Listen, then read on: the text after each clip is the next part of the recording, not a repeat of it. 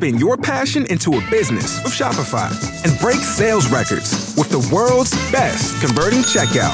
Let's hear that one more time. The world's best converting checkout. Shopify's legendary checkout makes it easier for customers to shop on your website, across social media, and everywhere in between. Now that's music to your ears. Any way you spin it, you can be a smash hit with Shopify. Start your dollar a month trial today at shopify.com slash records.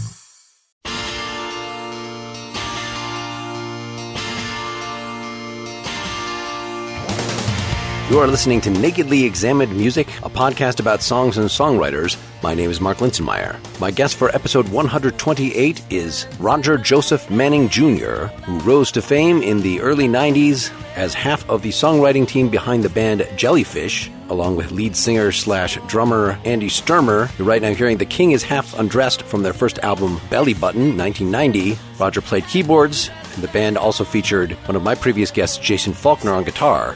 The lineup changed for Jellyfish's second album to include Eric Dover on guitar and Tim Smith on bass, and I mentioned them because the first song we're going to discuss today, Lighthouse Spaceship, was co-written by Roger with those two fellows as the Licorice Quartet from their two thousand twenty E P Threesome Volume one. Now, Jellyfish split up in nineteen ninety-three, right after that second album, and Roger's done many different projects, including Imperial Drag with Eric Dover, the Moog Cookbook, T V Eyes with Jason Faulkner. He's also been in Beck's backing band for many albums and tours, and he released two solo albums in two thousand six and two thousand eight. We're going to discuss the Turnstile at Heaven's Gate from the second of those, Catnip Dynamite, and then we'll discuss another song from one of his one-off projects. It's called Time to Time. The project was called Malibu. The album was Robo Sapiens. It was released in two thousand seven, although the recording was made a few years earlier. We'll conclude by listening to Operator from his latest solo release, an E P called Glamping twenty eighteen, co-written with Evan Weisblatt. For more information, you can look to the licorice quartet dot com or roger arranging dot com. And for more about this podcast, see nakedly examined music dot com. Or if you want to support what we're doing, please go to patreon.com slash nakedlyexaminedmusic. I will have played a little bit of The King is Half Undressed by Jellyfish from Belly Button nineteen ninety, just to orient folks. But we're going to get to the new stuff very quickly. Lighthouse Spaceship by the Licorice Quartet from Threesome Volume one, two thousand twenty, which is a partial Jellyfish reunion. Actually, nobody from Belly Button besides you, but three quarters of the band from the second lineup. Do you want to say a little bit about where you're at at this point with this album, with this song? Like all the songs on this E P, it was a colossal experiment. We had a solid verse and a bridge section we believed in, but there was no chorus. There was no long-winded outro. I mean, so we just conceptualized and would chip away at it. You know, they're all giant jigsaw puzzles, and you just spend time fantasizing about what it could be. And we never intended for this to kind of turn into a prog pop epic, but that's kind of what it became. And then we just said, well, there's no reason to fight it. This is what the song wants to be. Let's allow it to do so and let the fans figure out if they're if they're going to enjoy it or not. We like that it sits on the album with other songs that are very different from that and have their own personality. So we like that that's kind of a borderline pompous extravaganza, and we're having fun with that in the albums that we grew up with that influenced that track. You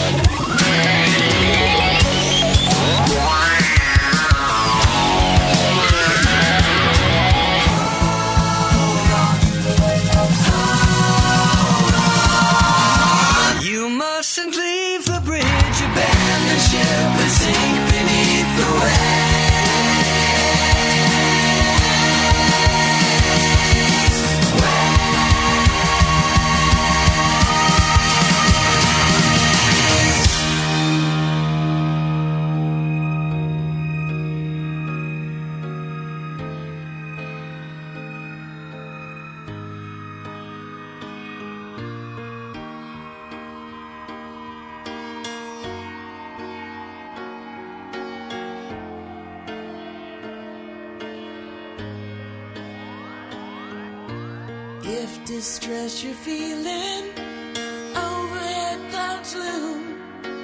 From a lighthouse spaceship, I'll send a beacon out to you. If the stormy weather's loosened up your screws, in a lighthouse spaceship, I'll find a way to you. If distress you're feeling, three dots touches you.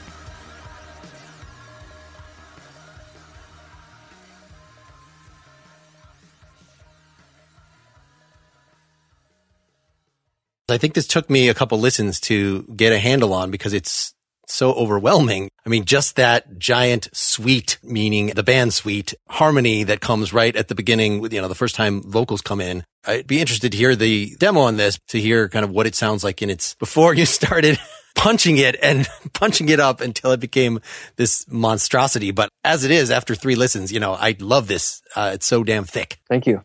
You said a little about the order of putting this together. So you had just the melodic character of the verses or the actual lyrics and everything in the verse first? So the verse and part of the bridge and that opening lick, the meow, na, na, na, na, that was all kind of a little sketch that I had. And whenever I come up with an idea, uh, lyrics are the last thing to show up. So I just sing gibberish and what have you. So there was no visual concept for the song as far as Lighthouse Spaceship or any of that. And as we continued to write sections for it, like we all wrote the chorus together and fleshed out different stuff, we said, well, we better have a lyric. And Eric, he's just faster typically than Tim and I uh, with lyrics. So we encouraged him to get lost in his head and see what he could come up with. And in relatively short time, meaning less than two weeks, he had the bulk of that lyric, which we were all initially very excited about. Tim and I have lyric contributions on the record as well. It just takes both of us a much longer time. Again, after working with each other for so long, you start learning really quickly what they're quick at, what they're less quick at, hence a collaboration, not having to take a democratic vote every time you want to get an idea done. So I said, Eric, I bet if you had a stab at this, you could do pretty well at it, and he didn't disappoint. Once we had that in mind, arranging the song, this kind of loose sci-fi element is what kind of took over lyrically. And then you try to capture that instrumentally as well. Yeah, I can see how those things would feed back on each other. When you're writing it in the first place, what mood did you envision? Probably not sci-fi.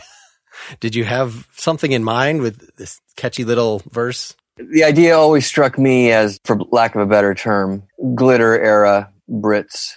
It just seemed like it was in the spirit of the Spiders from Mars era of British glitter pop, T-Rex and the like, all, all the obvious candidates. But I knew, having done this for a while, that by the time we were finished with it, our personalities is, are what would dominate. That may have been what inspired us, but we're not three Brits. It's just not going to happen. So some other version, fantasy rock world is going to be created with our personalities. You aspire to the greats that influenced you, and, and I have no problem saying we've, you study your heroes long enough, you realize they're just human beings and frustrated musicians like yourself, and you just chip away at the jigsaw puzzle and make it as good as it can be. I had wondered when I was prepping this if the latter way that the courses are delivered might have been the original idea in terms of it's more Supertramp. I guess Eric takes over on the lead, right, on Singing High, where it gets very mellow toward the latter part of the song. But you're saying that was actually very late. You'd already kind of established the big Spiders from Mars thing, and then everything prior to the outro was written and complete. Mm-hmm. And then we all agreed that the song arrived someplace, and you, we didn't want it to just fly off the cliff. You know, we wanted the spaceship to take off again, if you will, and that was going to have to start from a intimate, quiet place and have it be a gradual,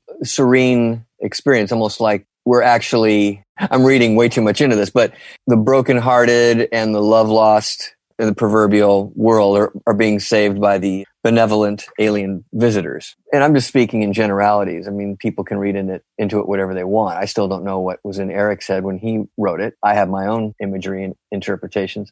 The choruses, those were all written by the three of us in a room together, trying ideas out, because we believed in the verse, and the verse was one feel. It was very solid. We knew we wanted the chorus to change and be more sing-along, and what was that going to look like? So you just chip away at it. The hardest job you'll ever love kind of thing. Let me pull out a couple sections. I'm thinking about two twenty-seven, so when we're just getting into the bridge.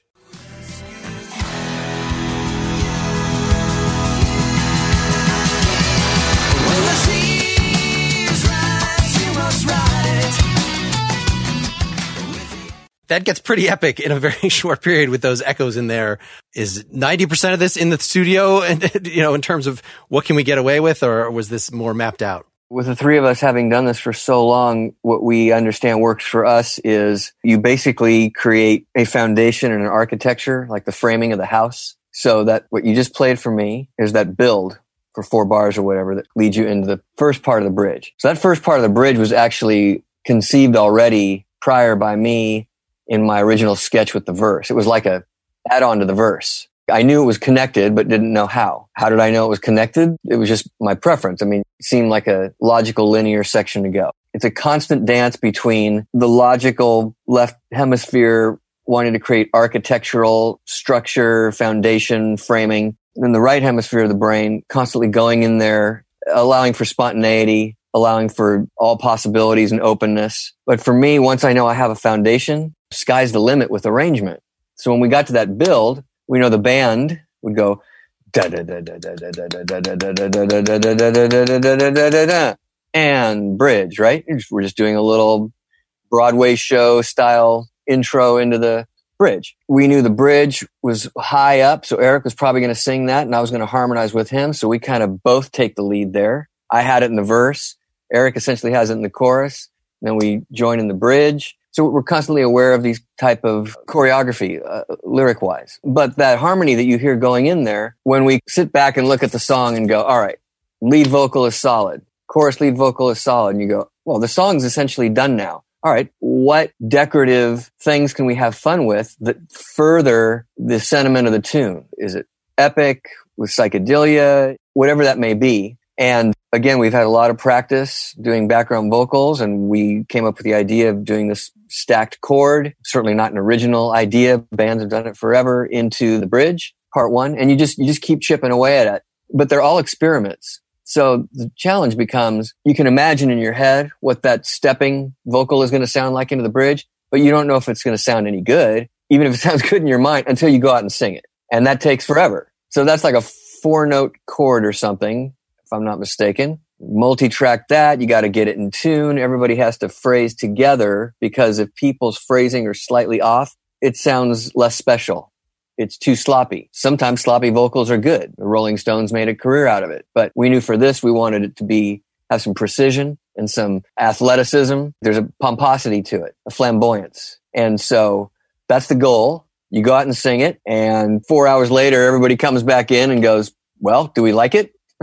Is it working? Are parts of it working? Have we not quite completed it? Does it need to be bigger? Do we need to add more notes? No, it's too big. Just make it two notes. And just all day long, you just back and forth, just finessing, finessing, finessing. It makes it sound like you were actually trying to sing some of the harmonies in the room at the same time. Was it just the normal, no, we're just doing Tim's part. We're just, just hit that one note in the middle and layering it and constructing it like that. While we have confidence in our singing abilities, we do not have ten years of singing around one microphone sure. together like many of the sixties folk bands did. So Crosby, Stills, and Nash, even before they were Crosby, Stills, and Nash, had ten years behind each of them in singing in folk trios, right? Graham Nash is in the Hollies and Stephen Stills is doing Buffalo Springfield. Crosby's in the Byrds. They're used to singing with people a lot. And when you sing with other people a lot, you learn to tune to them. You learn to phrase to them. You learn when you're too loud, you back off from the mic. It's a whole other skill that's been a lost art for years. Sure. Very few people are raised these days to understand that craft. Then when they finally got together for Crosby, Stills, and Nash, they were, you know, they were young men still, but they were seasoned professionals. They'd been harmonizing since they were fifteen, sixteen year old with other groups. So they could rally around a mic, just like the Beach Boys. They, they were raised doing it. You get around a microphone and you know each other impeccably. And so you can really, all your consummate musicianship and training shows up. That's one way to sing backgrounds. Another way to sing backgrounds is to piecemeal them. So you can be extra specific about certain precision and stuff. These particular vocals on this album, I can't think of any that were done with the three of us around the mic because it wouldn't have served the end goal. Sure. There's no shame in fixing the pitch and shifting things and lining it all up, you know, at this point. Yeah. Once you have the raw material, it becomes another instrument. It's the same way I would edit keyboards or I would edit a brass section or all the multiple guitar parts. It all becomes a collage. It all becomes a sculpture. And that's really, really fun for us. Only at the cost of it taking ten times as long as Correct. if you if you were just able to. It's an insane exercise in patience. It's not for everyone. And the really frustrating part, challenging part, as you can imagine, is all of its experiments. And some of those experiments are going to blow your mind and sound great, and others are going to fail miserably. And you're going to have to go, okay, well, we just lost that day because that didn't work. We pull out one more section. So going to the second half of the bridge.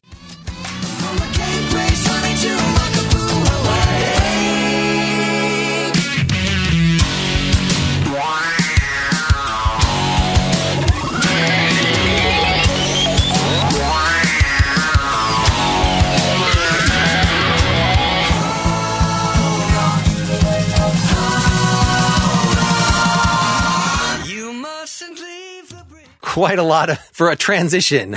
I mean, any comment about the choice of, did you at least have like, okay, this is how many measures is going to be here? So that first instrumental chunk you played was always intended to be instrumental. That was another offshoot but related section I had that I connected to the verse. I always imagined in my mind a instrumental departure that would break up the monotony of the verse. So imagine I had to fumble through guitar because I knew I wanted it, the bulk of it to be on guitar. And I had to sing to Eric and Tim what I was hearing. Thankfully, Eric and Tim are songwriters in their own right. They've done this for many, many years without my help. And they're able to imagine what I'm doing. So if I'm sitting there going, na na na na na na na with my mouth, na na na na na strum, strum, strum, they can tell that I'm like faking guitar with my mouth or faking, you know, you do synthesizer, right? You got to have a lot of trust and faith in the people you're working with to allow yourself to be completely vulnerable and act like a complete idiot in front of your friend. But that's initially how you're going to get ideas across to each other.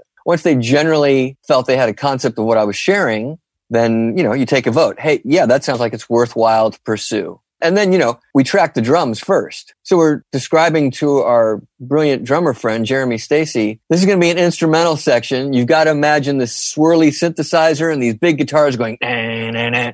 And he's like, okay, okay, okay, I'm trying to imagine that. But Jeremy's recorded hundreds and hundreds of albums this way. He gets it. Part of his job is to translate what the composers are conceptualizing and fantasizing about. So again, you take a lot of chances. It's a great exercise in trust with your collaborators. Then you finally reach that day where like, all right, let's put some big chunky guitars on that.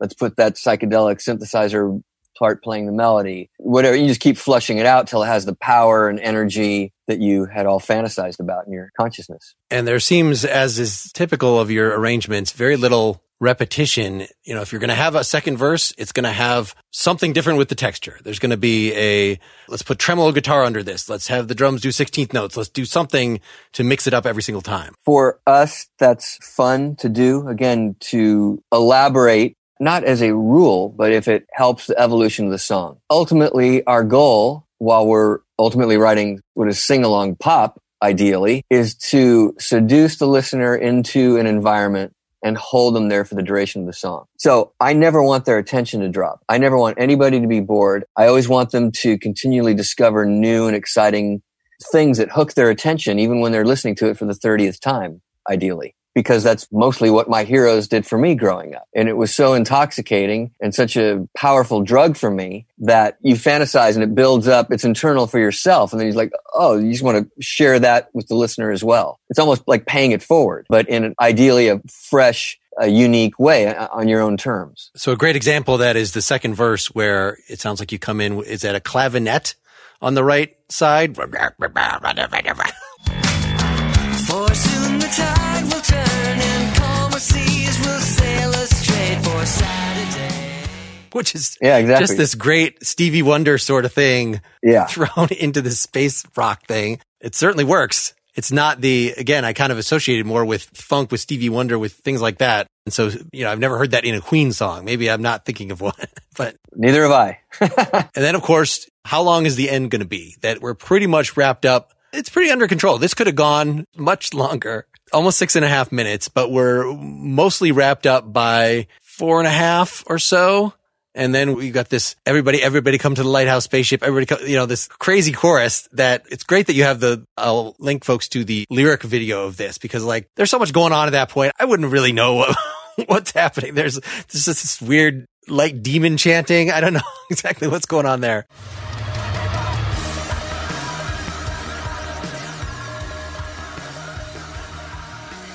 Forever and forever. Hallelujah. Like that would have been.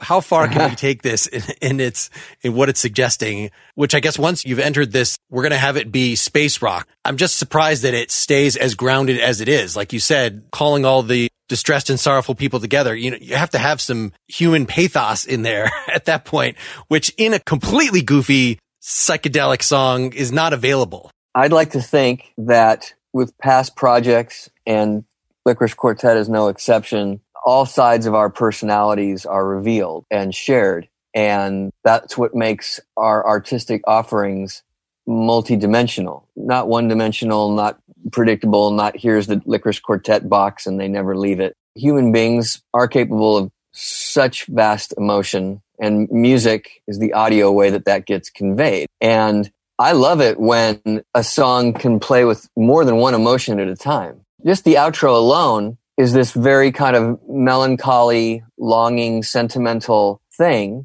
And then, like you said, as it progresses and progresses and fades and the spaceship's taking off into the stratosphere, if you will, there's also this sinister component to it. There's even a potentially comedic component in that it, it flirts with going completely overboard, but never quite. And I wish I could say that was just one of us directing that. I mean, I don't wish that, but that's not, that would help if it was simple, if this all came from one person's mind. But this is what happens when, in this case, three like-minded people join up, because a lot of that vocal stuff towards the end came from the mind of Eric Dover. Now, for Tim and I, when we first heard it, we were as surprised as you. We were like, you want to do what now? And then it goes, whoa, okay, I wasn't prepared for that. But it also was not far out. You know, I'd been in a band with Eric. I was like, oh, I can see he's putting a twist on it. Whether he knows it or not, this is just what his creative essence has driven him to do. He constructed a lot of those, as the song's fading, a lot of those super crazy stacks and of characters and creatures. It's almost like these Muppets pop up and start singing this choir. That came from him after a weekend of he was trying a bunch of guitar ideas for the song at home at his home studio. And then we were all going to listen to him together. And he said, so here's the guitar parts we talked about. And then I tried some vocal stuff on the fade out, and we're like, okay, whatever. We'll listen to that later. And then we heard it and we're like, well, what were you even think? I don't, we were just completely surprised and shocked. And then very shortly thereafter, Tim and I understood not only are we excited by where his personality has taken this at the very, very end, but this is exactly what it should do. And so how can we actually take more vocals, more instruments, and help him do that, help the song be that, this twisted, almost like, am I scared or am I gratified? Am I actually being rescued by the aliens? And I'm happy about that, but I'm also in fear because They're freaking aliens, for crying out loud. And again, I'm reading way too much into that. We didn't have this conversation. It was almost like it was understood. I'm going to stop for a few minutes to tell you about some sponsors. I'm very grateful to Masterclass for continuing to support this podcast. With Masterclass, you can learn from the world's best minds anytime, anywhere, at your own pace. And while, yes, it would definitely be worth it for you just to get the course by a legend like Herbie Hancock, Carlos Santana, or Itzhak Perlman, you're really going to want to do the all-access pass so you can dive into cooking, dog training, history, interior design, hostage negotiation, and, of course, over a dozen music classes and other things in the arts, whether on writing, filmmaking, or general creativity that'll help you to excel at what you do. This week, I delved into The Art of Performance by Usher, which focuses on a lot of things in music that I don't usually pay a lot of attention to. And it was good for me to see him talk about how he manages his stage presence, building a brand, how he promotes himself, how he creates video for Instagram, he even gives a review of one of his own performances. It is good stuff to know. And the whole thing is pretty darn short, not a huge time commitment, definitely worth it. If you've taken the plunge for a annual membership, highly recommend you go ahead, get unlimited access to every masterclass. And as a nakedly exempt music listener, you get fifteen percent off an annual membership. Go to masterclass.com slash examined. That's masterclass.com slash examined for fifteen percent off Masterclass. Hey, I'm guessing you are a music listener and or podcast listener. I've been doing a lot of these things during the pandemic, more so even than usual. And with my family stuck at home with me, it is imperative for every one of us to have a great pair of wireless earbuds so we can all be listening to our own things. And before you drop hundreds of dollars on a pair, check out the wireless earbuds from Raycon. These start at half the price of any other premium wireless earbuds on the market, and they sound really amazing. Definitely in the same ballpark as the super expensive, over-the-ear, bulky noise cancellation pair that I bought for much more money, and I don't even know I have them in. Their newest model, the Everyday E twenty-five earbuds, are their best ones yet with six hours of playtime, seamless Bluetooth pairing, more bass, and a more compact design that gives you a nice noise-isolating fit. Perfect for conference calls, perfect for binging podcasts, stylish, discreet, no dangling wires. And this is made by musicians, co-founded by Ray J, and celebrities like Snoop Dogg, Melissa Etheridge, Brandy et al. Are obsessed with Raycons. So now's the time to get the latest and greatest from Raycon. Get fifteen percent off your order at buyraycon.com slash NEM. And use the code N E M fifteen for fifteen percent off. That's buyraycon.com slash NEM. Offer code N E M fifteen for fifteen percent off Raycon wireless earbuds. Buyraycon.com slash NEM. All right, let's get back to it. Well, let's get a song out there that is just from the mind of you, but going similarly excessive. I just tend to be attracted to those songs. So the Turnstile at Heaven's Gate from Catnip Dynamite two thousand eight. You want to say a little about this before we hear it? This song, although it's guitar heavy, was written on a little synthesizer that sounds very small. But because it sounded small, it allowed my imagination to think big. I wrote that way back in nineteen ninety-four, ninety-five, somewhere around there. And of course, it would not be another ten years before I realized it. But I wanted to have all the bravado and energy of a rock band like The Who and a lot of this stuff. I wanted to be more psychedelic, maybe more like The Who Sellout album or or that era of psych pop in my own way. And I didn't write the lyric until the song was almost finished in two thousand five. Had no idea what it should be about. And then I had this idea of playing with reincarnation. I was reading a lot about it. I'd been raised in a monotheistic, traditional Western religious environment. And while not practicing, I was terribly fascinated with religions and spirituality from around the world at the time, a lot of which have a reincarnation component. So I started to play with that in the lyric and came up with something that I thought was fun and not serious. And uh the verse is super angular. I don't know where I got it from. In other words, I don't know what inspired me. It's almost like Frank Zappa or something. Like if Sparks was trying to play with Frank Zappa's music. That verse was an experiment. It was really weird and difficult.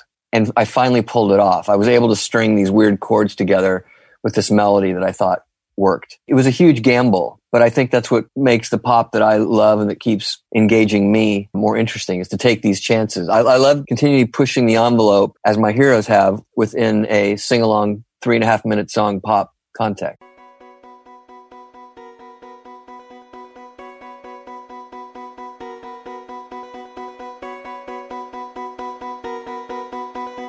This is your life, a special guest. Give it to me straight. You'll never learn, back down. You go with all the other eight. Now hold tight, stay focused on that point of light.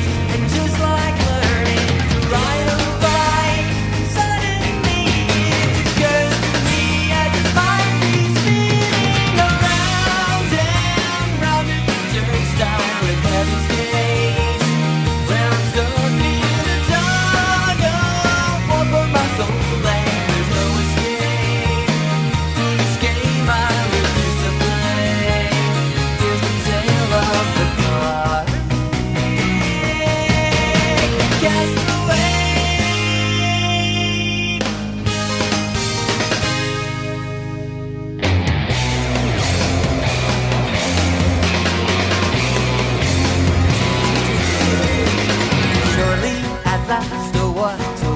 guy could use a break. Hey, not so fast, your country calls, there must be some mistake. Now please slow, sit back, relax, and just let it flow. But for more I never cast off those. Suddenly it's something to me that I just keep spinning around and round in the turnstile at heaven's gate. It's as though I'm a refuge from the heart of our Milky Way. Guinea pig for your passion play. Spend my days as the garlic castaway.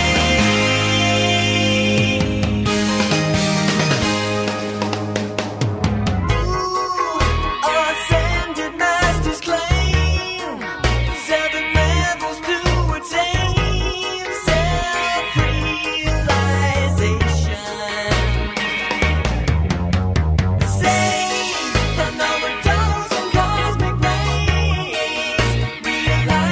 N A and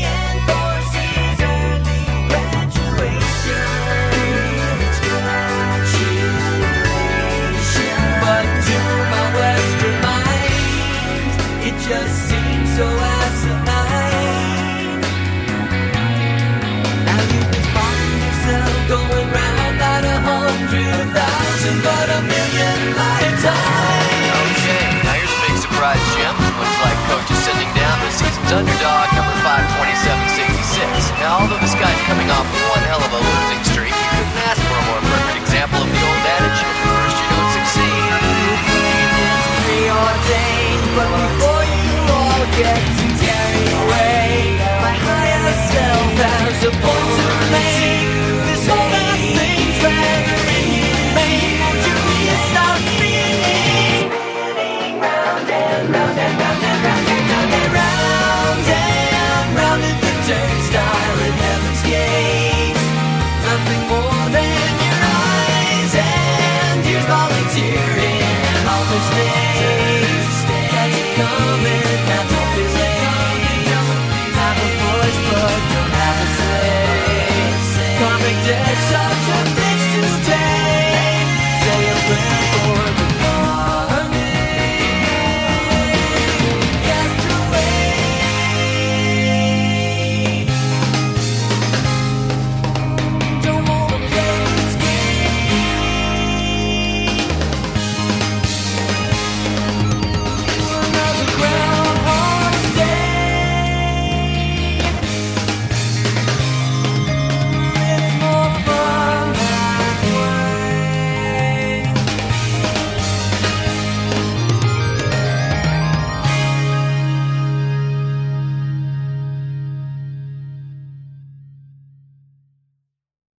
Yeah, so I hear that beginning, that harpsichordish sound with that small, there's a melody over those eighth note chords. I guess at first, is any of that programmed or is all this played? I mean, everything I do is played.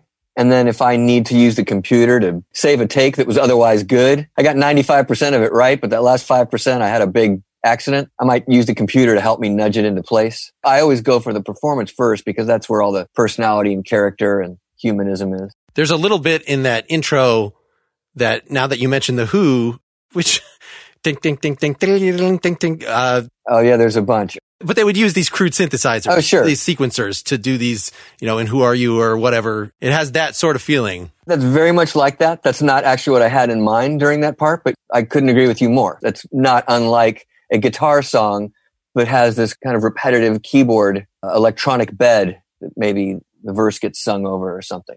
Well, and then the melody that you're playing is, I couldn't get out of my mind, I can't smile without you. Da-ding, da-. Like, you know, it's walking around a scale, but like that's actually what they...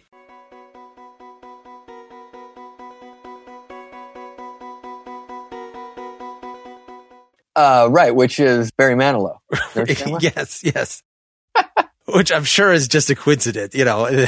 but uh, Well, that's what your mind is hearing. Yeah, it sounds like the thing that you're saying is Zappa-esque about the verse. It sounds like it's straight from a musical to me. I mean, this this is your life, a special guest, ba-bam, you know, even with the big guitar, ta-da, like it's actually going ta-da. Absolutely. I am not a big musical fan, but I guess being raised in the era that I was, it's it's seeped into my consciousness. Obviously, there's musicals I like, but trust me, it's like one one hundredth of my record collection. I totally understand because I hear a lot of this like in Genesis songs, like early eighties, right. like Duke. They did a lot of that kind of stuff. And I'm sure they probably were like, oh, musicals, musicals suck. But it's the kind of thing that you don't consciously identify with, but that you heard a lot as a kid anyway.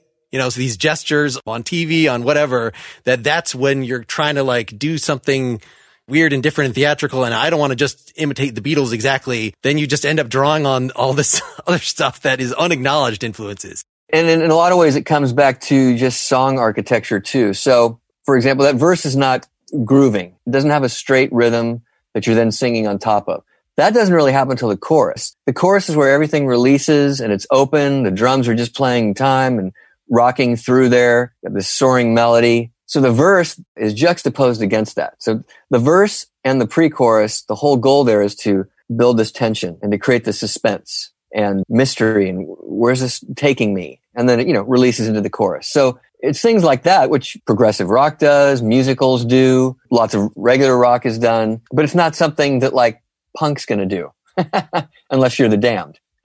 And they do that kind of stuff really well as, as well. I mean, they're one of my favorites through all this stuff. Yeah, so a lot of it's conscious and trying to transport the listener in a way that is different than the song they just heard before, Turnstile. Yes, I had Rat Scabies on the show, and we talked about what's the history of the twentieth century, something like well, that was one of the songs, which is a, very theatrical in this same way. The producer, I forget what, who it is, you know, is a guy who just does movie soundtracks now, in fact. Like, that was with a bunch of strings packed in. Let me play just a little getting into the chorus. So this is the end of the pre-chorus here.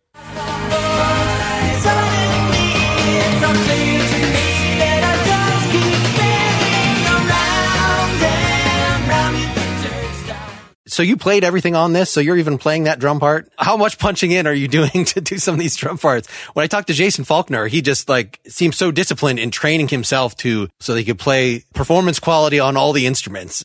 Are you a dabbler with some of these that you were describing your guitar as somewhat fumbling? Uh, I have way more proficiency on certain instruments than others. Mm-hmm. So if I'm tracking keyboards, for example, I'm getting it done a lot faster and a lot quicker and in more complete takes. If I'm tracking guitar, it's happening less fast, less complete takes. I might do a compilation of several guitar passes and do lots of punching in and et cetera, et cetera. But what about the drums? Because that seems like you either have to do the whole thing or it's kind of hard to punch because the cymbals get cut off weird. And you're absolutely right. Uh, you have very few liberties with the drums. So you just enter, I'm just going to woodshed with drums for at least, you know, the hour to work up to actually recording something like this. Again, I know on keyboards, if I'm arranging a performance, I want to do a certain fill into this part. So I'll practice doing that, particularly if it's has some difficulty in executing. And then when we actually get to the chorus, I'm really surprised that all the lyrics came so late in this because there's something about, you know, you described it as just drums are playing very straight here. But when you put around and round in a song, there's something about the way that it's arranged that actually gives you the sensation as if you're watching a video of something going around and around, which there's nothing actually in. You can't actually do that in music. You can't go backwards.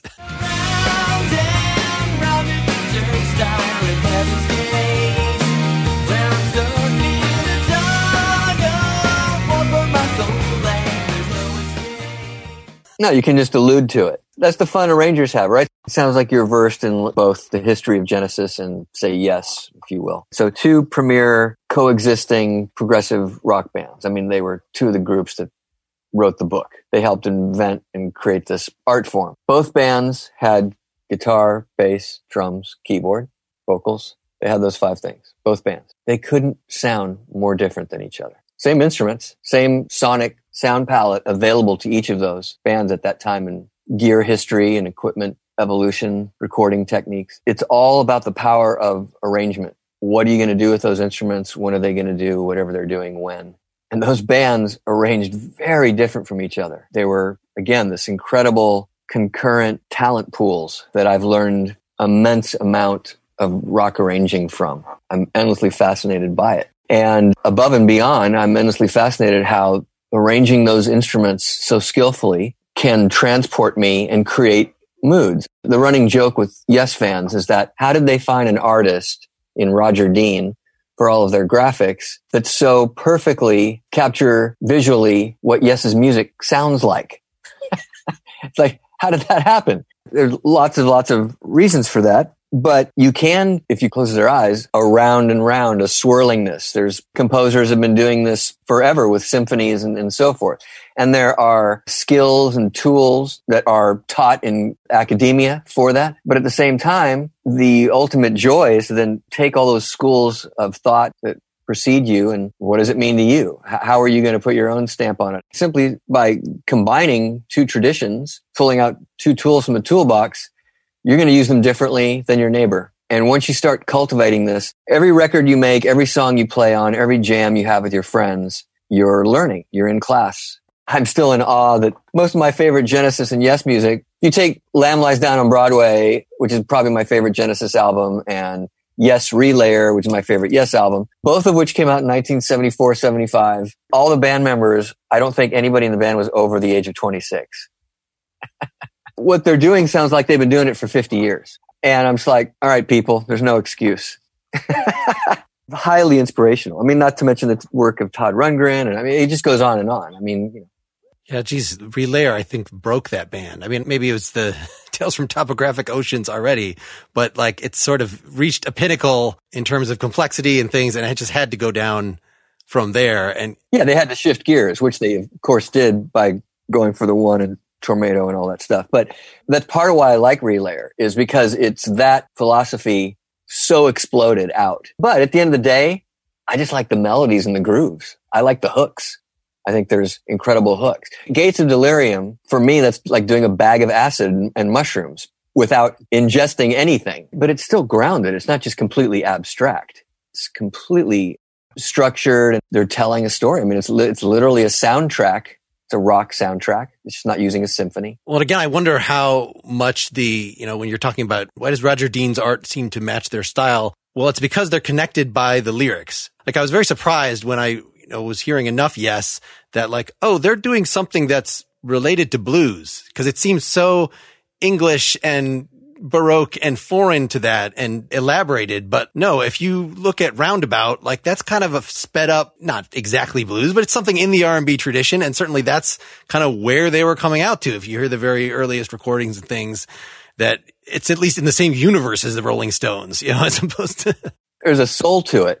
I think that's what you're picking up. There's definitely a soul to it. There's an R and B influence, right, coming through these Anglos. And Steve Howe's guitar playing is loaded with blues influences. Sure. Every kid his age when they were fourteen was trying to be in some version of a Clapton British blues band. Some bands took that further, like Humble Pie and Led Zeppelin, and others deviated into a prog arena. That's why that era for me is so exciting. It's the confluence of so much stuff. Jazz was exploding in the world in the late fifties and sixties. And these kids who would then go on to be seventies rock heroes, if you will, were hearing all of that as well. Burt Bacharach is on the radio. Super intricate harmony, super chromatic chord progression, and very evolved, schooled, sophisticated pop. It's an incredible, incredible time in popular music. Well, and you're making me think of a thing. I know you're an X T C fan. Maybe you've heard this story of Andy Partridge telling Dave Gregory when he started playing with them, stop Ernieing. In other words, the Chuck Berry sort of riff, round it, round it, round it, like, you're not allowed to do that in this band. That that was an attempt to, there may be relations back to blues, but we're not going to do a Pink Floyd solo here. We're not going to, it's got to be the British, brittle, whatever the alternative is. That's one of the reasons I like X T C and bands of their school of that time in the mid to late seventies who were basically giving the finger to the Genesises and Yeses and Zeppelins and, and taking the whole, flying in the face of the whole British blues movement. So that's what's so great is all these reaction, everything's reactionary and it's constantly, X T C is not forgetting the influence that early Floyd, Syd Barrett Floyd has on them, but they're going to turn it on its head. You're never going to be able to shake that out of them. But as conceptual artists, that's why Andy Partridge is saying that to David Gregory. David Gregory, but they're both consummate musicians. And because they are, let's conceptualize and philosophize first. What do we really want to convey? Okay, we want to convey this. Well, guess what? That doesn't include obvious blues vocabulary. In fact, the whole point is to navigate around the piles and piles and volumes and years and years ad nauseum of blues cliche. Tear it down. Take the cover off the pothole. And if you walk over that, you're going to fall to your death. And that's where you get these incredible albums like Black Sea, which has its roots in sixties sing-along, beatly psych pop, but with so much of the cliche removed that this other very fresh way of expressing lyricism and groove and funk and soul gets shared with an audience. And that's what caught the ear of that young new wave punk generation. It had nothing to do with Bad Company and the Zeppelin and the Hendrix that had reigned for so long. It was a very creative, artistic fuck you of dismantling that generation. Let's point out a couple more places in this song where I think you're doing something comparable. This is where uh sounds like King Crimson comes in for a couple measures. That's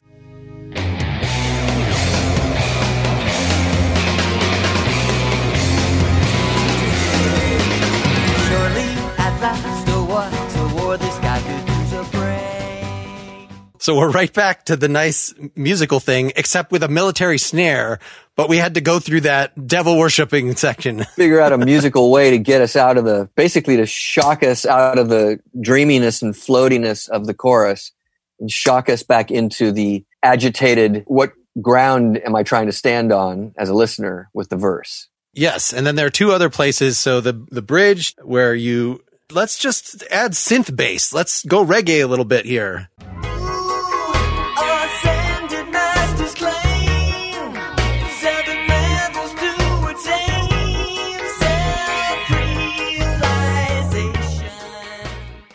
There's no reason to like switch up the bass sound right there. We're on a different landscape. We've moved into a different car of the train, something like that. What was conscious for the bridge is not only a detour in the time, it goes to halftime, but I figured, well, this bridge is going to be its own thing. And so when it came time to play the bass, I said, well, in making it stand out and differentiate it from the rest of the song, what can I do with the bass sound? Or I can put it through some pedals. I can do whatever. Well, how about if it's electronic and it's not the bass at all? And so again, just having fun with the arrangement. There's so many experiments you can do. At the end of the day, it was about, is the melody of the bridge holding my ear as a listener to get me from its entrance to its exit and then back into the song? In other words, I'm not trying to do the, any of this stuff for the sake of doing it. Check out all the crazy instruments I use. Check out all the uh, detours I take. It's more in the musical tradition again. It's the script of the play, right? The libretto is saying we have to go over here now because there's a new character who's now acting and taking over. It's, it's very filmic. It's cinematic. You're scoring in a way, but it's musical tradition. And then the most startling transition, let me just actually start at the beginning of the transition to the, the marching band section here. Around not a hundred thousand, but a million lifetimes. Okay, now here's a big surprise, Jim. Looks like Coach is sending down this season's underdog, number five twenty-seven sixty-six. Now, although this guy's coming off one hell of a losing streak, you couldn't ask for a more perfect. Which I'll admit that this kind of lost me a little bit, but I, I admire the sheer balls of it. Did you actually get horn players to come in just to play ten measures here? They're all keyboards. There is trumpet on this record, but I spent so much time getting keyboards to sound like a oh, marching band coming through your little T V speaker that I was like, well, even though I have a trumpet player, I don't think I could get him to do this exactly. So I'm just going to leave the keyboards. That came about because I was out taking a hike or a walk or something, and I was singing the melody to the verse and imagining it with brass. And I'm going, that's weird. Meaning I never thought of this melody as lending itself so easily. It, it seemed like it was like, wow, that's such a brass marching band melody. I grew up playing trombone in marching band in school. The only way they'd let you play in jazz band was if they forced everybody to march, because they knew everybody wanted to jam and rock out in jazz band, but we needed marching people for marching competitions and football games and all that stuff. So they would force a variety of us to join marching band. So I ended up on trombone. I have an affinity, some experience with writing, reading, and, and understanding how brass manifests. And I thought it would be fun to explore that. Well, the more I explored it, it just kept turning into this football team sports march kind of thing. Then I just kept taking it further and further and further into that detour, which is why you've got the sportscaster guy. Initially, it was just going to be an instrumental. You know, stop the singing. We'll just do a little instrumental departure that is over the changes of the verse. We've all grown up and played in plenty of bands where bridge is over, going back to the verse, guitar takes a solo. Oh, God, we've been there, done that so much. What could I possibly do forty years after the invention of rock and roll to just fuck it up a little bit more? I, I at least need to try. So I'm just, I just keep trying. And that's where we got into that. What I'm interpreting as I go through here, since you've now said this is about reincarnation, that I was taking it a little more literally, like, is this about the Heaven's Gate cult? Is this about, you know, you're talking about sort of being screwed over by whatever the man, the you, but it's the universe. So this whole actually making that a commentary on coming back for another life, uh, you know, if at first you don't succeed. I don't think there's ever been a uh, marching band song about Buddhism. I don't think John Philip Sousa was into that. Well, that's where I come in. I can take all these worlds that supposedly have, on the surface, nothing to do with each other and smush them all into a blender. And let's play the very end of the song, because it, it just seems to end on a, why this chord? Let's see here. Then we're entering a... Hmm, it's a, it's a pensive chord. As opposed to just dribbling off into the spaceship is taken off. That's kind of what I would expect, is just to end it a half a second earlier before that last. What was your thought? Was that an impulse of the moment, or was that planned by the music theory of the piece? There was an impulsivity to it, playing with predictability. Being trained a lot and being a fan of jazz, the jazz tradition was essentially, the bulk of it in this last century was, you take the standards of the thirties, forties, and fifties. And then, of course, so you, right, you've got this like thirty-year window of jazz standards, which often were songs used in musicals or from movies. Right, they were the popular songs of the time. Someday my prince will come, yes. Exactly. So that's a perfect example. So you take that. Well, depending on the combination of jazz musicians you have, you play with the architecture, and then you frickin' take it as far into the stratosphere as you want. That's what each jazz musician is going to be, an interpreter that way. And over the decades, these brilliant, brilliant minds have concocted endless ways to play with musical theory and harmony to screw with that basic architecture. And then we become fans or less fans of how they do that, right? So I've got my favorite players and rearrangers and composers that have all these little tricks, right? So I, I learned things along the way. And one of the things, and it's not just a jazz tradition, but it certainly is employed a lot, is the standard's always going to end on the dun, dun, dun, dun, dun, dun, one, just like symphonies. Sure. But a lot of jazz musicians started going, screw that, I'm tired of that. What are different ways of ending the song, particularly on that final chord? There have been rock bands and artists that have done this, et cetera, et cetera. Um, and I was simply playing with that. There is a strategy to it, but at the end of the day, it's either gratifying or it's not. And to me, it was very gratifying. A perfect band that really exemplifies modernizing what the jazz tradition did, it was a band like Steely Dan. So I hold them in such reverence and such esteem because while their music is infinitely complex, particularly as they evolve later in their career, they always value a quality, simple, feel-good groove, lyrical melodies that you can sing along to mostly, that are hooky and catchy, but all the arrangement intricacies in between are endlessly fascinating to me, particularly because most of Steely Dan's fans, I'd say ninety-five percent of them, aren't musicians. So all this incredible mind complexity is flying through, and the listener's just tapping their steering wheel going, oh, yeah.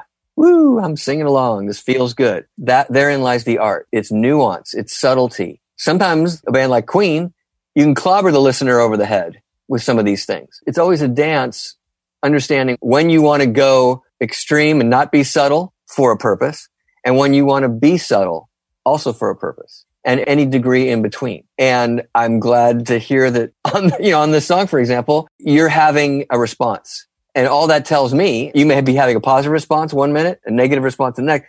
All that tells me, though, is I did my job in evoking something from you as a listener. I'm pushing your nerve center. I'm pushing your nervous system, as opposed to you having a passive listening experience. So I'm going to take this as a segue to the third song. I wanted to pick something that where you had some self-imposed limits. So you had an album that you put out under the name Malibu called Robo Sapiens.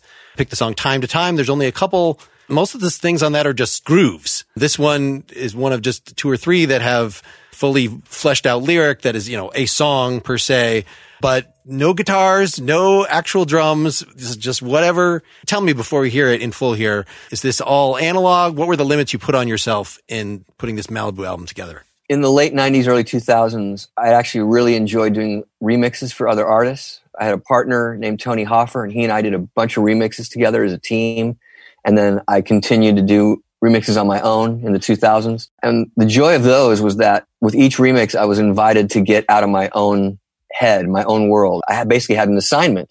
And often that assignment was take our song, whatever it is, give it some kind of groove, dancey element to it. But we don't just want a house mix. I was very fortunate that I created a calling card or an environment for the artist who was requesting a remix, that they wanted me to take some chances, be adventurous, but still kind of keep people in the club.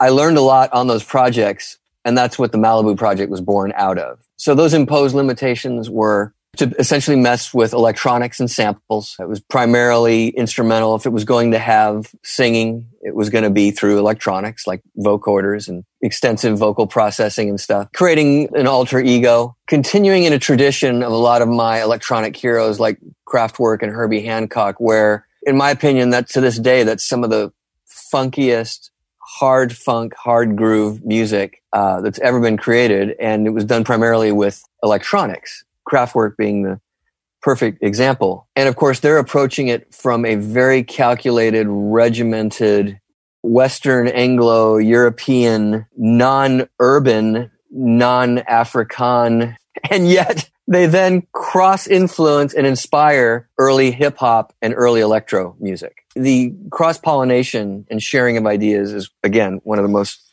inspiring moments in uh, popular and instrumental music for me. But I was just trying to add my two cents to the, those worlds.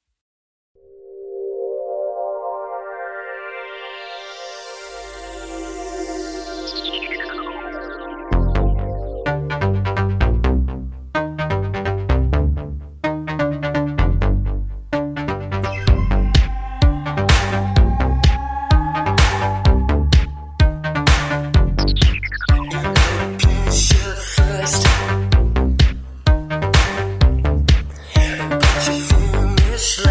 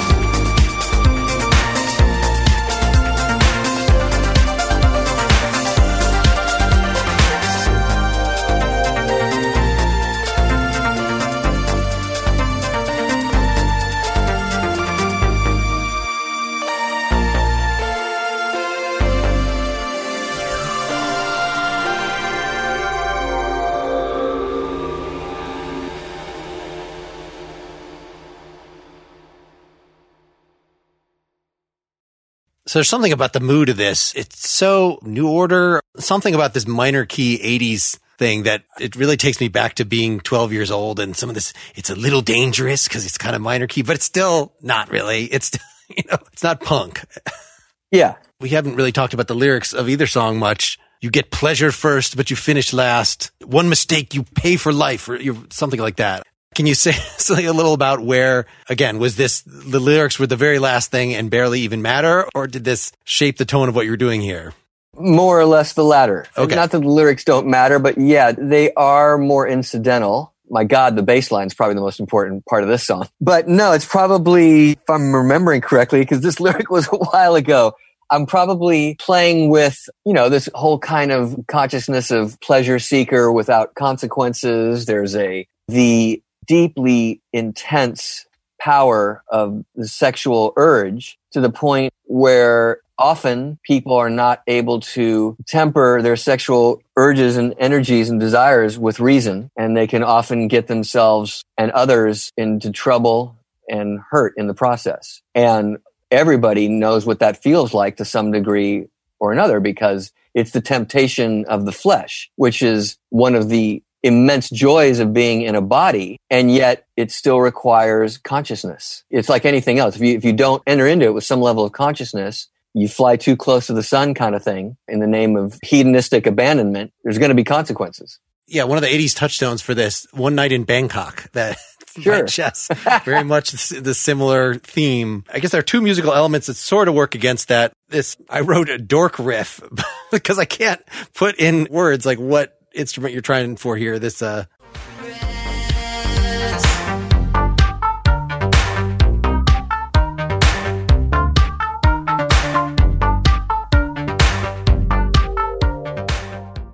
this little that hardly sounds like ooh baby, but I guess it is kind of in the, you know, roughly in the disco world. If you just put a little portamento or something, then it could be in the, uh, I'm trying to think what keyboardists would do this. You know, I remember my attitude, headspace for this song was that beautiful time in the early eighties when Prince and Depeche Mode, again, they're basically writing the dark corners of the alley and nightclub of this hedonistic funk. There's a sinister, am I doing this because I'm attracted to that man or woman? No, I'm actually doing it to piss off my father. All the psychology that comes into play, trying to convey that. Again, I love the fact that an Anglo-Brit band like Depeche Mode could convey that sentiment as effectively as an American urban guy like Prince could. That they're both speaking that language so effectively and conveying that message. I know all these people's records were inspiring each other at the time. It's like, God, what an incredible time in music. Because because it's it's almost like the funk of the seventies, you know, the Sly Stones, Stevie Wonders, Rufus, Earth, Wind and Fire. I mean, there's so many early Commodores, blah, blah, blah. There's so many good bands that were groove masters. These traditions are brought forth into the eighties and they really start getting mangled and they really start getting experimental. And I love that. I love what keeps happening when American music gets inspirational to people across the pond. They screw it up and do something else with that tradition. Then a bunch of Americans get inspired by it again, and it just keeps going back and forth. That was happening a lot in the sixties, seventies, and eighties. I don't know if it's happening much anymore. I'd have to reassess, but that's the period I grew up in, and it was really fascinating and influential to me. Was this realm of influences sort of off limits as of, you know, this is not that many years after Jellyfish, but like certainly X T C doesn't do that kind of stuff. Talking Heads does. Talking Heads takes basically the same ingredients that X T C has, but then is able to add, you know, exactly that kind of seventies goofy synth and works somehow. By their own admission, you know, and my God, they had Bernie Worrell in their band. Talking Heads were highly influenced by James Brown and James Brown Aftermath, in the form of Parliament Funkadelic and stuff. So you've got this incredible thing of these educated, affluent art school students who recognize they don't have any of the jazz and funk training of the James Brown lineage, but they are as deeply infatuated by it as any musician. So what does that mean for us? Well, thankfully, they had Brian Eno, who I think helped them discover what does that mean for us and how do those key elements Uh, end up in our music. The results the Fear of Music, Remain in Light, Speaking in Tongues triumvirate of records is some of the greatest American funk pop of the century, in my opinion. It's such an incredible gift. Am I right, though, that this was fairly new to adding this to your creative palette? There's no Jellyfish song coming to mind, for instance, or Imperial Drag that has this in it. Yes and no. I mean, like lots of musicians, there's lots of music that stimulates me and excites me and inspires me. Jellyfish was a focus. Jellyfish was like, well, although I like all these other things, I really want to concentrate here with this group of people, my collaborators. We could have been all things to all people. Uh, certainly, and we were, in fact, we were too eclectic for some people. Some people wanted it much more one-dimensional in a box. This is power pop, as I deem power pop, uh, having come before you. So it needs to sound roughly just like Big Star combined with a little bit of the Rubenews and or something, Cheap Trick or whatever. Well, obviously we did more than that and wanted to explore more than that. But I grew up playing drums first. That was my first instrument. So groove construction, rhythm construction is as important to me as a beautiful Carpenter, you know, Karen Carpenter lyrical melody that Burt Bacharach wrote. I mean, I get off on all that. In high school, I was very immersed in California hardcore punk rock scene and played drums in punk bands and stuff. But I didn't love it so much that I wanted to then start a punk band. But the punk energy, the punk aesthetic has never left me. It's always been there in some aspect. It's, it's one of the reasons I can thrive and collaborate so easily in the Beck band. There's a punk rock thread that's been in everything Beck has ever done. And again, it's a language that you either know and speak like jazz or you don't. So I have tried to create these environments, whether it was the band T V Eyes,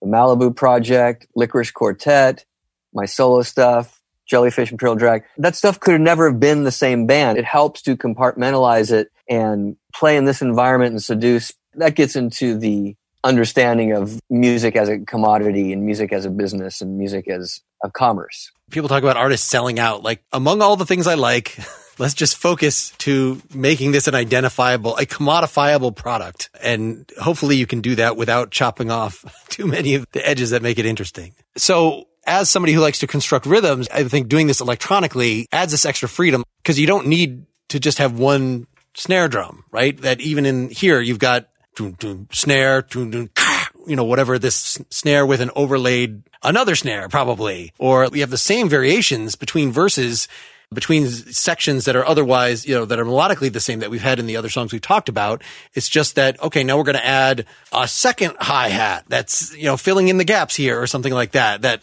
do you still think, since you started as a drummer, I would think that you're still sort of at least starting to layer it, like kind of thinking of a kit rather than just a parade of rhythmic sounds? Yeah. So the other thing that happened to me growing up in the eighties in my teen and college years were that drum machines were just coming into being. They were starting to take over the majority of rhythmic tracks, and the possibilities were endless. So as a young keyboard player, getting into sampling and constructing backing tracks, all the great albums by Peter Gabriel and Tears for Fears and Thomas Dolby, even the whole L A sound and scene with the David Foster and Jay Graydon productions and, you know, which is basically post yacht rock type stuff.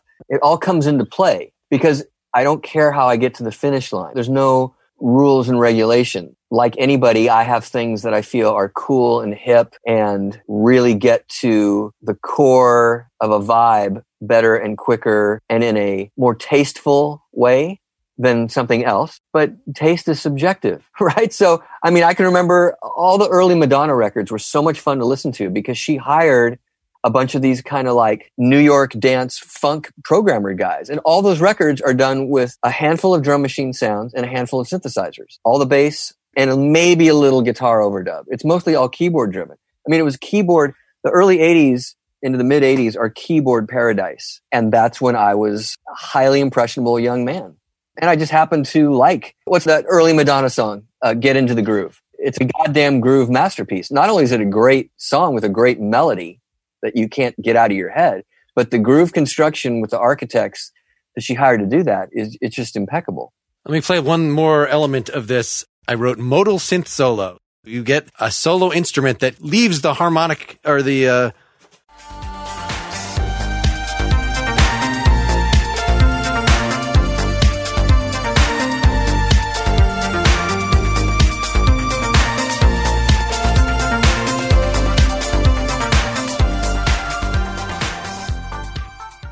Is it just that because you're not playing a chord, it's based on the bass, so it has to keep the same root, but it seems like to have it harmonically open enough that you could pick that note, of which I didn't like sit down and like, what is that, the flatted seventh? I didn't figure out like what that was, but it definitely seems like there's a new chord popping up in this thing that should not allow that.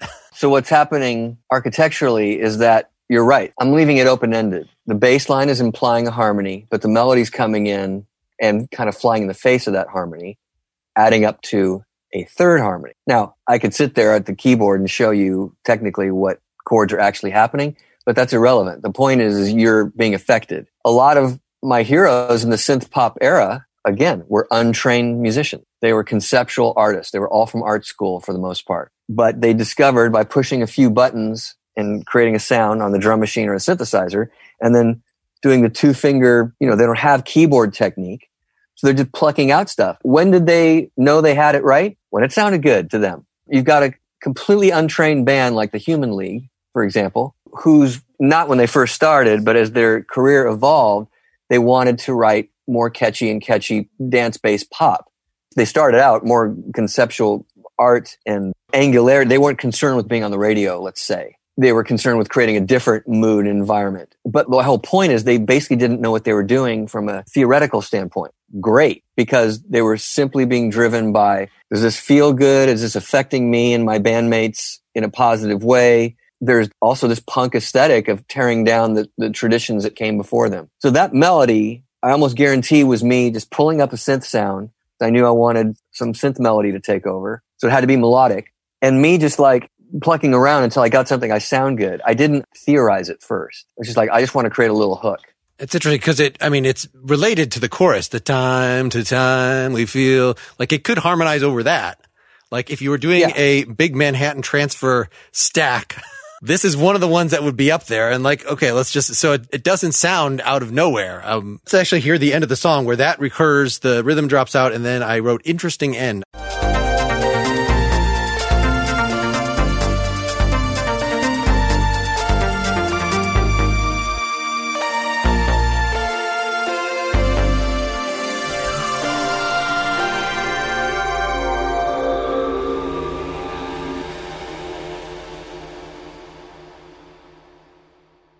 Yeah, there's another where, like, now that it's stopped, the backing drone is coming in and there's a totally different chord. There's a totally different thing.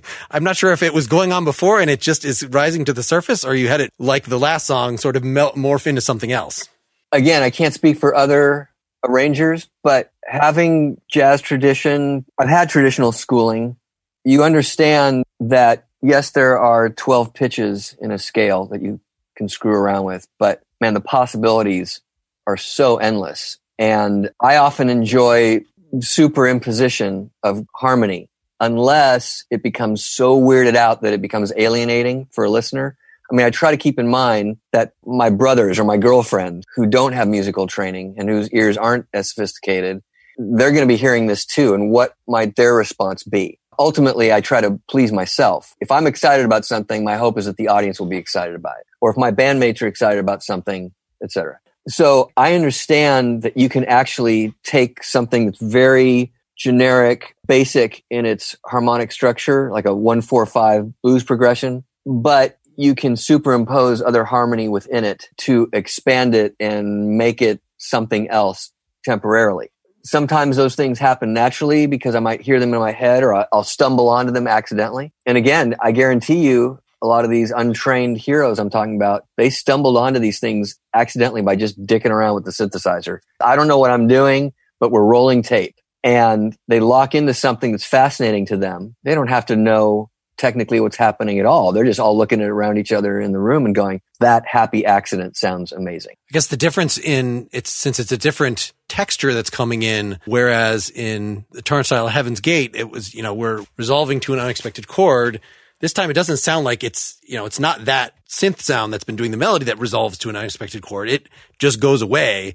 And other stuff comes in, like it's it's almost the effect of like an I Am the Walrus or something, where you you bring in like a radio station, you know, you just bring in a foreign sound to just add some psychedelic atmosphere. Although it, you know, this is not a psychedelic song, so different cultural connotation. Just having this nice, warm, seething backing noise. Yeah. So the last thing we're going to do here is just have you introduce Operator from Glamping twenty eighteen, your last solo thing. We've got four songs on this E P from Licorice Quartet. I saw some other interview where you said you'd uh, written twelve or so with them. Are are the rest coming out in some way? Yes, they are. We're working on the other eight songs now, and they will probably be just out of convenience because we're primarily a studio band and not on a traditional label, and the record business isn't what we remember it as far as marketing growing up. So E Ps seem to be a nice chunk of entertainment for an audience. Um, this way, it doesn't have to be music from us every five years.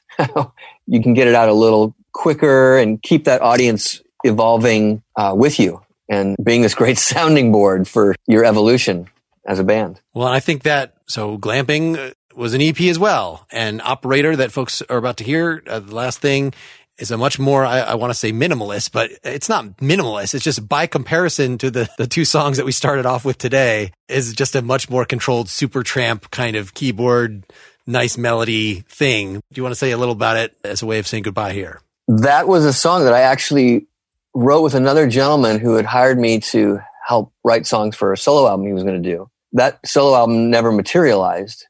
So we had these chunks of ideas sitting around. And I loved this chunk of idea that we had come up with together. His name is Evan Weisblatt. He lives in Toronto. And I asked him if he'd mind me realizing the song for a solo effort, which meant I was going to write lyrics to it. I was going to basically take our sketch and build it from the ground up. And I had no master game plan. I just believed in the verse and the chorus a lot. And I think we had had the bridge as well. Anyway, I just went to town having a arrangement fun with it. My friend Blue McCauley sings all the background vocals with me. I arranged them all, and we have very different voices. His is more of a traditional male tenor. I'm more of a traditional baritone, and then we just went to town, and whoever voice sounded best here, we just sing it all together, blah, blah, blah. And it definitely has an attitude to it. I really wanted to bring in some fun, bouncy synthesizers in a pop setting, the way a lot of my uh, heroes did in the late seventies with, you know, synthesizers were really becoming more complex and capable of a lot more. I had fun with that. Oh, and Taylor Locke, he plays guitar on the track and gets some really neat stuff happening in there too. Oh, I should say Blue plays the guitar solo, which is one of my favorite guitar solos of all time. It's super short, super impactful, and just so in the spirit of that era of pop. Well, thanks so much for doing this, Roger. Yeah. Uh, thank you, Mark, for conducting one of the most fresh interviews I've done in a long time. You have done your homework. You've asked very insightful, in-depth questions, which is always a pleasure and fun to answer. Here's Operator from Glamping.